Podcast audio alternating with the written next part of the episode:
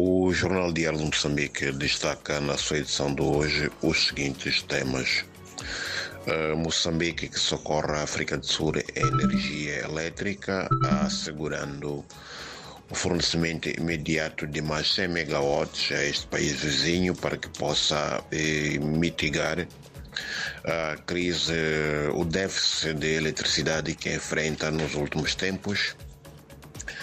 Temos ainda a inauguração na província de Sofala, mais concretamente no distrito de Nhamatanda, de três escolas de ensino primário, beneficiando 8 mil alunos.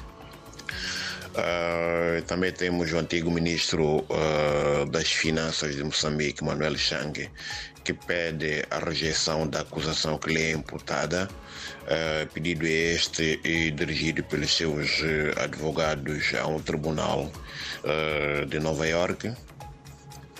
Uh, na cidade de Chimoio temos o tribunal que nega o pedido de liberdade sob termo de identidade e residência uh, de um cidadão português e outro zimbabiano que foram uh, detidos por posse ilegal de pelo menos 70 armas de fogo.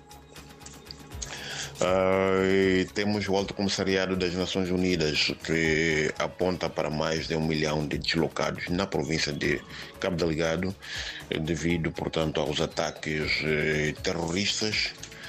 Na cidade de Nampula, uh, aumentam as queixas eh, dos munícipes eh, sobre o encurtamento de rotas, eh, protagonizado pelos transportadores semicoletivos de passageiros.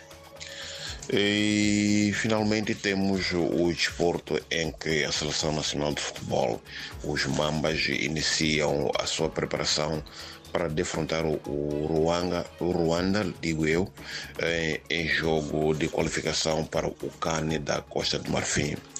Por hoje é tudo, muito obrigado e até a próxima oportunidade.